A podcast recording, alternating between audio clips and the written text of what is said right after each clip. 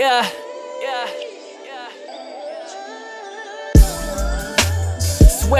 haven't slept in months. Visions of the future, I guess my dreams is what kept me up. Life has been my canvas, I won't paint unless the sketch is done. They say that I made it, I'm on tour living off seven bucks. Don't get me wrong, I'm not complaining. I'm simply explaining there's a lot more to this life than getting faded, getting money, getting women. I feel like that's overrated. We all wanna be successful, but still lack the motivation.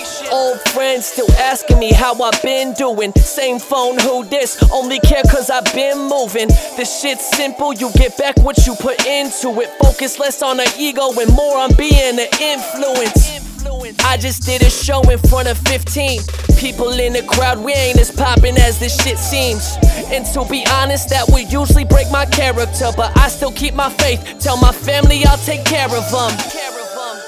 It's hard to be optimistic when nobody put the work in, but everyone's got opinions when no one helped prep the meal, but everyone wants a biscuit. No one gave me that time, now everyone wants a minute.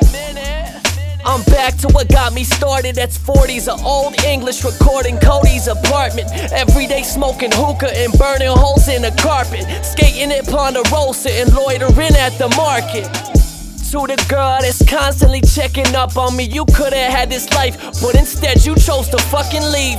I'm doing well, I hope that you find it comforting. All that I need for companies, me, myself, and my money tree. That sounds selfish, I can't help it. I see my options, I weigh them out and they get dealt with. Competition, they get helmets. I be on their head, it's not my problem, they get jealous certainty that I'm next. Used to be serving plates, now they serving me up a check. They tried to step on my toes, so I purposely had to flex. Waiting to put the weight up, I'm personally at my best. At my best, at my best.